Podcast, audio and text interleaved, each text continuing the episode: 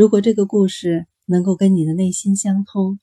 那么我相信你就能与自闭症人士的内心相通，走进我们的内心世界。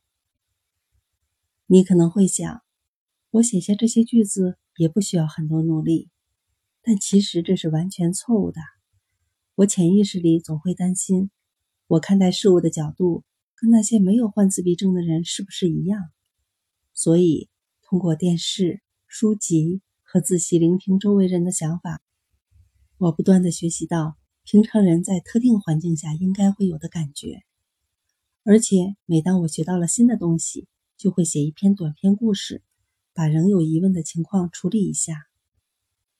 通过这种方式，如果幸运的话，就不会一下子想不起来了。节选自《我想飞进天空》